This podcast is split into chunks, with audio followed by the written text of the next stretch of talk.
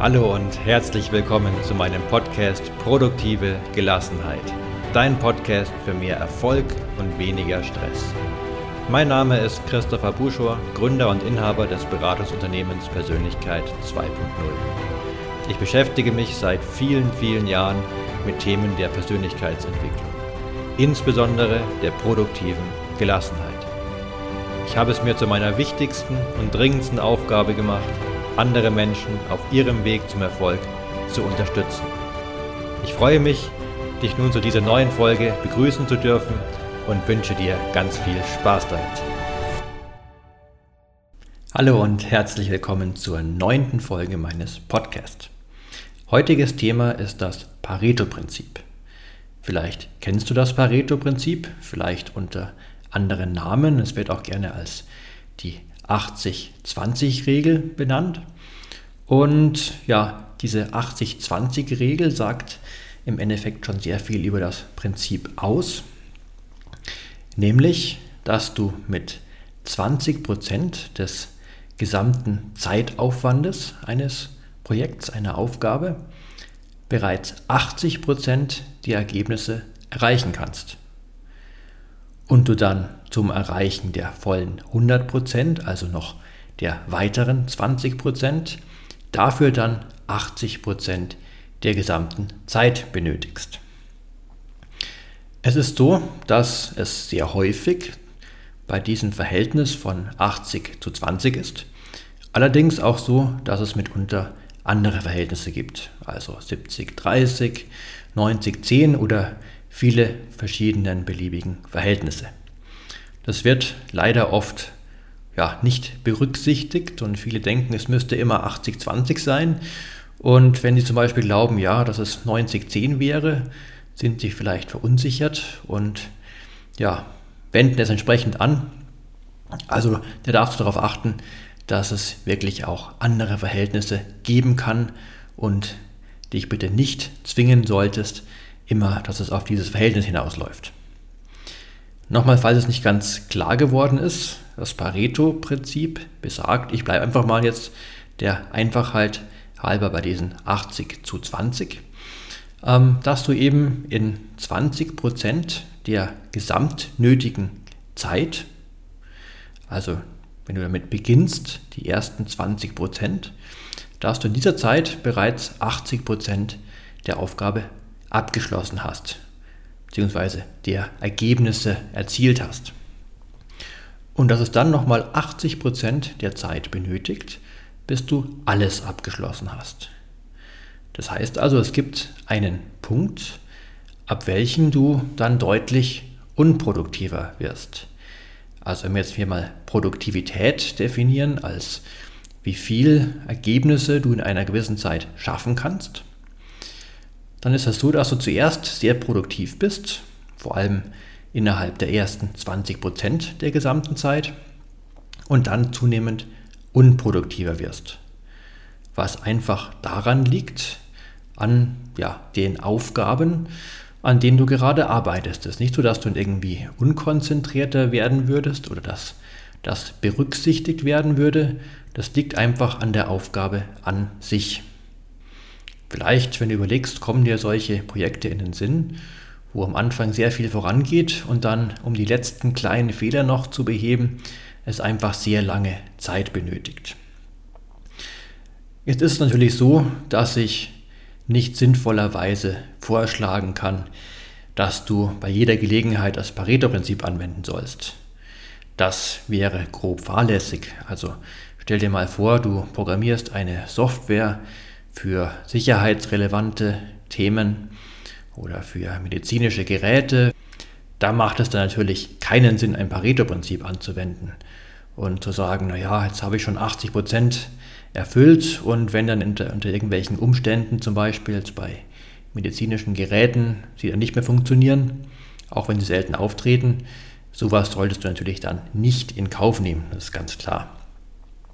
Aber um mal ein, ja, vielleicht praxistaugliches Beispiel zu nennen, ähm, was dich vielleicht betrifft und wo Pareto sehr sinnvoll angewendet werden kann. Falls du ein Auto hast, vielleicht wäschst du es ab und zu. Und ja, da kannst du sagen, dass nach 20 Prozent der Zeit, die du benötigen würdest, um das Auto wirklich vollständig blitzeblank zu reinigen, ja, dein Auto bereits zu 80 Prozent sauber ist.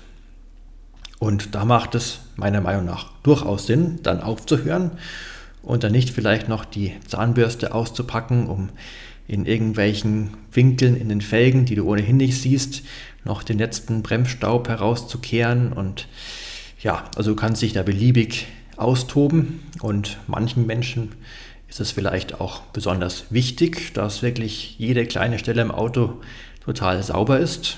Dann sollen sie es auch machen.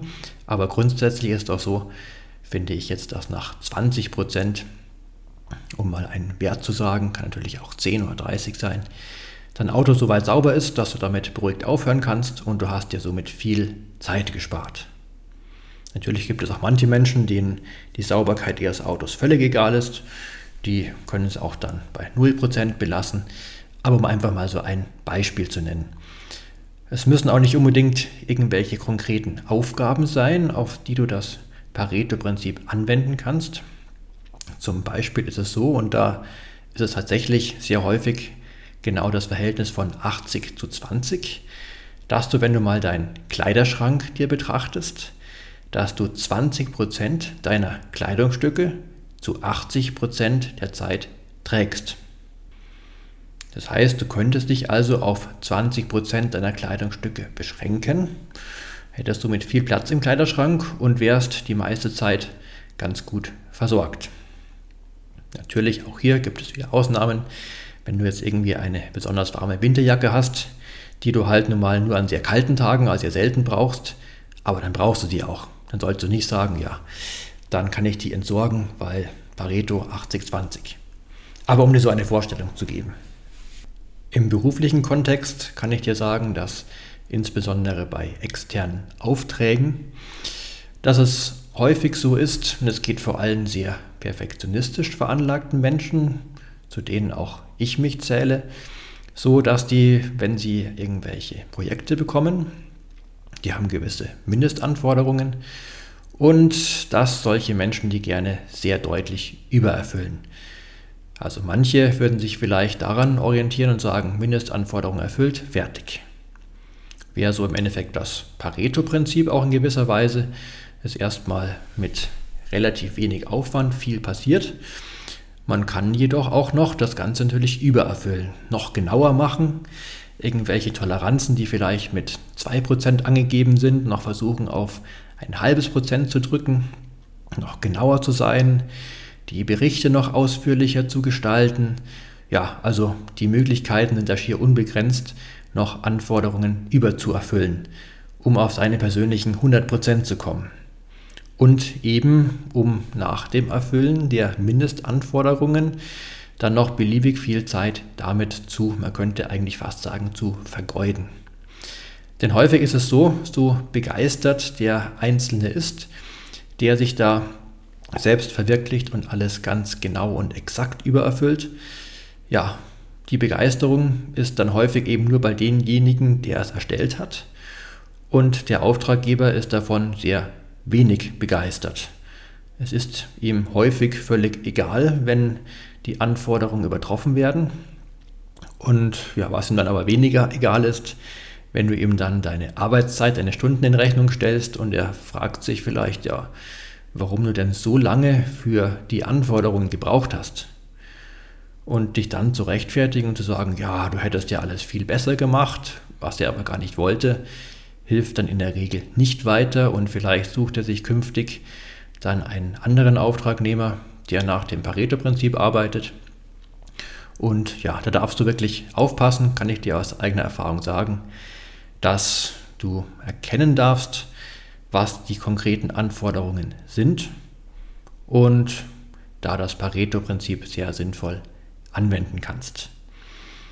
Das Pareto-Prinzip kann eben, wie auch schon gesagt, nicht nur im beruflichen Kontext, sondern eigentlich in jederlei Hinsicht angewandt werden. Du darfst dir natürlich überlegen, ob es sinnvoll ist, es anzuwenden. Beispiel medizinische Geräte, wo es eben sehr wichtig ist, wirklich 100% oder nah an 100% zu kommen. Aber grundsätzlich ist es meist eine Überlegung wert.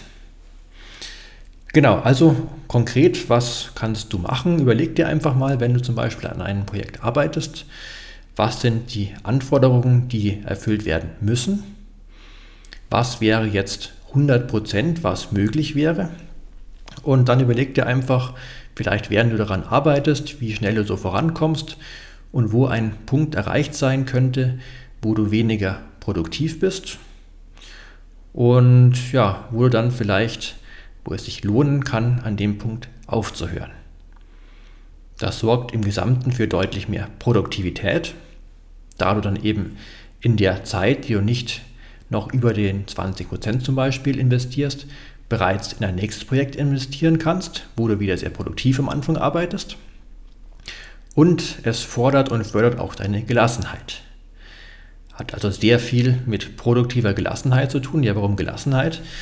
Wenn du an dem ja, von dir definierten Punkt ankommst, wo du sagst, jetzt möchte ich dann damit aufhören, es gut sein, es gut sein lassen, ja, dann ist eben Gelassenheit gefragt, gefordert, dass du nach wirklich es an dem Punkt sein lässt und nicht weitermachst. Und ja, das fordert natürlich erstmal Gelassenheit, aber es fördert auch deine Gelassenheit. Das heißt, durch die Anwendung von Pareto, durch die sinnvolle Anwendung, förderst du sowohl Produktivität als auch Gelassenheit. Ja, das ist natürlich auch der Grund, warum ich es in dieser Podcast-Folge erwähne, warum ich diese Podcast-Folge zu dem Thema erstellt habe. Ja, jetzt möchte ich auch gleich mal das Pareto-Prinzip sinnvoll hier anwenden. Ich glaube nämlich, dass ich mindestens 80 Prozent der Inhalte, die ich dir mitgeben wollte, vermittelt habe. Und ich denke, es ist auch in deinem Interesse, wenn jetzt nicht noch weitere 80% Podcast-Zeit folgen, ähm, die du dir anhören kannst, um dann nur noch weitere 20% Inhalte zu vermitteln. Ich würde mich freuen, wenn wir uns übernächsten Freitag zu einer neuen Folge wiederhören. Wünsche dir wie immer bis dahin ganz viel Glück, Gesundheit und Gelingen. Dein Christopher Buschor von Persönlichkeit 2.0.